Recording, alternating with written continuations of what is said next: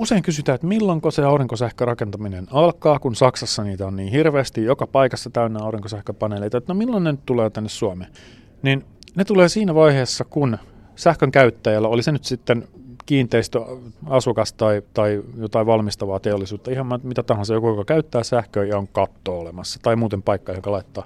Siinä vaiheessa, kun sähköä saa samaan hintaan omalta katolta kuin sähköyhtiöltä, niin kyllä se ihan varmasti alkaa kiinnostaa. Ja se aika on suunnilleen nyt, tai vähän laskutavasta riippuen, se on joko nyt tai, tai kahden vuoden päästä, mutta rakentaminen kyllä käynnistyy. Energia-asiantuntija Janne Käpylehdolle tuo aika koitti jo keväällä. Silloin hän asennutti aurinkopaneelit kerrostalonsa katolle. Paneelit ovat tuttu näky lukuisilla kesämökeillä, mutta kerrostalojen katoilla ne ovat vielä suoranainen harvinaisuus.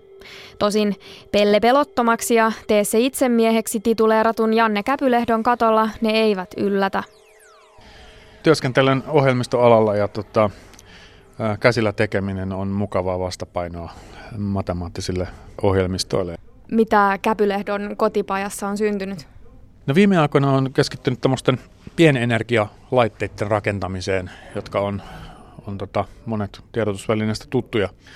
Muun muassa kuntopyörillä on tehty sähköä Kampin Narinkatorilla. Se oli Suomen ensimmäinen keikka, jossa yleisö tuotti sähköt sekä valo, valoihin että PA-kamoihin ja muualle. Ja sitten rakensin tuossa Suomen ensimmäisen energiaomavaraisen vaalimökin joku aika sitten. Ja sitten ehkä tosi, tosi hauska viritelmä, mikä oli ihan mielettömän hieno tässä, tässä tota talvella, niin rakensin tuommoisen sähkökäyttöisen potkukelkan.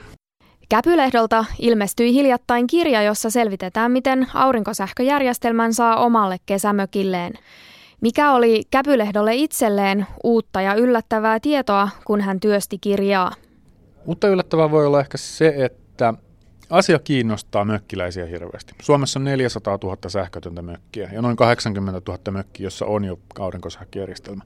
Tosi moni siellä pohtii, että pitäisikö laittaa aurinkosähköjärjestelmä ja kuinka vaikeaa se on, paljonko se maksaa. Ja, ja tota, silloin kun ihmiset saa hieman kannustusta, että kyse on itse asiassa hyvin yksinkertaisesta asiasta loppujen lopuksi. Olen käyttänyt sellaista vertausta, että jos osaa, osaa Ikean huonekalut kasata, niin silloin kyllä melkein osaa kyllä asentaa aurinkosähköjärjestelmänkin, kun on vain hyvät ohjeet. Ja ehkä yllättävää voi olla se, että kuinka pienellä kannustuksella ihmiset oikeasti lähtee sitten itse rakentamaan näitä, näitä järjestelmiä. Eli siis tuhannella, parilla tuhannella eurolla pystyy rakentamaan semmoisen järjestelmän mökille, jolla perussähkölaitteet toimii. Ja sitten taas sehän on hyvin edullinen, eli jos vaihtoehtona on verk- verkkoliittymän hankkiminen, niin sehän maksaa suorastaan itsensä takaisin heti. Jos ajatellaan, että hankkii pienen mökkisähköjärjestelmän, joka maksaa semmoiset sanotaanko 500 euroa, niin paljonko sähköhärveleitä saa sillä rahalla hyrisemään? 500 eurolla sähköistyy ihan tämmöiset perusmökin sähkölaitteet, eli ne tarpeellisimmat on valaistus, televisio, kännykän lataus, öö, vesipumppu, radio, kannettava tietokone. Tämän tyyppiset laitteet sähköistyy tämmöisellä ihan 500 euron järjestelmällä. Sitten jos tarvitaan jääkaappi sinne, niin silloin mennään sinne 1000-2000 euron väliin. Pioneeri hengessä Janne Käpylehto on asennuttanut aurinkopaneelit myös kerrostaloasuntonsa katolle Helsingin Herttoniemessä. Miten poikkeuksellisesta projektista on kyse Suomen maaperällä? Taitaa olla ensimmäinen kerrostalossa oleva aurinkosähköjärjestelmä, joka on asukkaan käytössä. Siis kerrostaloissa on joitakin, mutta, mutta sitten ne on tämmöisiä sähköyhtiöiden pilotteja ja vastaavan tyyppisiä järjestelmiä. Että tässä on niin kuin ihan tämmöisen tavallisen asukkaan käytössä oleva asukkaan sähköliittymään liitetty, liitetty. Ja sittenkin se, mikä siinä on poikkeuksellista, on se, että tämä on käynyt läpi asunto-osakeyhtiön luvitusprosessin, eli asunto-osakeyhtiön hallitus ja, ja yhtiökokous on asian käsitellyt ja luvat on sille saatu. Tarvittiinko muita lupia tai byrokratian läpikäymistä?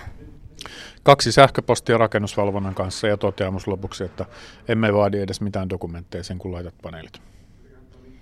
Mitä maksoi ja millaisiin tarpeisiin aurinkosähköä nyt riittää? Tällaisen järjestelmän hintaluokka on noin 6000 euroa ja se tuottaa vuositasolla saman verran sähköä kuin mitä huoneisto kuluttaa. Sopivan aurinkopaneelitoimittajan löytäminen ei ollut Käpylehdon mukaan lainkaan mutkikasta. Paneelien asennus kesti yhden päivän. Sitä kun laitteet ilmestyi aamu kahdeksalta tota niin, kohteeseen, niin se liitettiin verkkoon muistaakseni hieman neljän jälkeen ja kaikki sähkövedot, paneelien asennukset, verkkoon liityntät, kaikki yhdessä päivässä. Se meni aivan siis hämmästyttävän, hämmästyttävän kätevästi. Vaan entä jos kaikki taloyhtiön asukkaat olisivat kiinnostuneet aurinkopaneeleista? Olisiko kattopinta-ala riittänyt?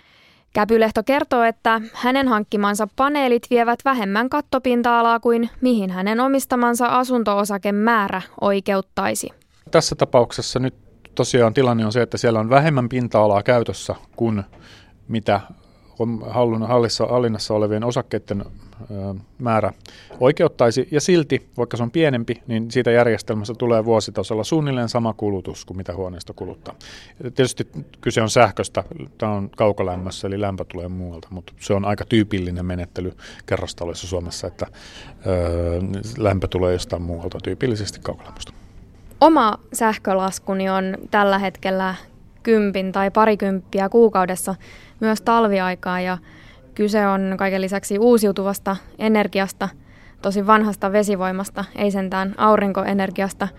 Miten saisit houkuteltua minut aurinkopaneelien hankkijaksi, kun eihän tuo nykyinen sähkölasku niin kovin suuri ole? No tietenkin, jos on kesämökkiä tai muuta kohdetta, missä sähköä käytetään tai, tai sähköllä on tarvetta, niin siellä tietenkin omavarainen sähkön tuotanto on, on kätevää. Se tavallaan maksaa itsensä takaisin heti. Jos on kesämökki, jonne harkitaan, että laitetaanko aurinkosähköt, niin Öö, omavaraisen tuotannon rakentaminen on edullista kätevää ja maksaa itsensä takaisin heti. Sitten taas, taas kotiolosuhteet, tässä, jos, jos sähkön käyttö on kovin vähäistä, niin silloin ehkä se paras keino, mitä lähtisin tekemään, niin on puhumaan yhtiössä siitä, että pitäisikö yhtiön siirtyä aurinkosähkön tuottajaksi itse ja siinä sivussa ehkä sitten harkita myöskin sitä takamittarointia, mikäli, mikäli yhtiön kiinteistösähkön kulutus on hyvin vähäinen. Mitkä ovat mielestäsi tällä hetkellä ne suurimmat syyt aurinkopaneelien yleistymisen tiellä, kun puhutaan nimenomaan pienkäyttäjistä? Mä luulisin, että tieto se, että aurinkopaneelit ja myöskin järjestelmät kokonaisuutena on jo niin hinnaltaan niin kilpailukykyisiä, niin sitä, se, se ei ole ehkä riittävän hyvin tiedetty. Toinen on sitten, sitten se, että ää, erityisesti näissä kerrostalokohteissa, niin mä luulisin, että ihmiset, ihmisillä on käsitys, että se luvituksen järjestäminen on kauhean, ha, kauhean haasteellista, mutta nyt kun näitä, näitä on, on tehty ja on itse, itse tehnyt sen ensimmäisen, niin tota, täytyy kyllä todeta, että asia meni loppujen lopuksi hirvittävän helposti. Ja sitten ihan tämmöisiä niin kuin muun tyyppisiä haasteita, niin Suomi, Suomi on tietysti sitten Euroopassa suunnilleen viimeinen maa, jossa ei ole syöttötariffia aurinkosähkölle. Syöttötariffi on, on, on tietenkin seuraavan hallituskauden semmoinen asia, mitä kovasti, kovasti tota, varmasti koitetaan lobata ja monet toivoo. Tällä viikolla Finlandia-talolla järjestettiin aurinkoenergiaan keskittynyt seminaari, johon myös Janne Käpylehto osallistui. Seminaarissa keskusteltiin muun muassa suomalaisesta aurinkoosaamisesta. Mitä se tarkkaan ottaen tällä hetkellä on? Entä millaista osaamista suomalaisyrityksillä on tarjota ulkomaille asti? Meillä on esimerkiksi huippuosaamista puolijohdeteknologian puolella.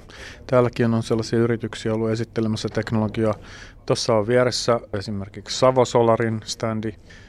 Tota, erittäin tehokkaita aurinkokeräimiä – mun mielestä se mielenkiintoinen potentiaali liittyy nimenomaan nyt, kun lähdetään kiinteistöihin integroimaan suuria määriä aurinkosähköä.